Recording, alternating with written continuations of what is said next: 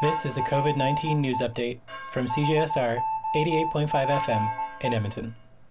With warmer weather and the end of the school year on the horizon, this would be the time of year some parents would usually start thinking about signing kids up for summer camps. However, with cases of COVID 19 rising again in Alberta, it's hard to plan ahead. Campus and Community Recreation has opened up registration for youth programs and camps that are either low intensity offered virtually or outdoors. So far, this includes aquatics camps and swimming lessons, rock climbing programs, and Sport Ball, which is a multi sport skills development program for children. To register or learn more about the programs that are currently available, visit the Campus and Community Recreation website. The University of Alberta also usually offers green and gold sports camps for youth that range from recreational to competitive levels.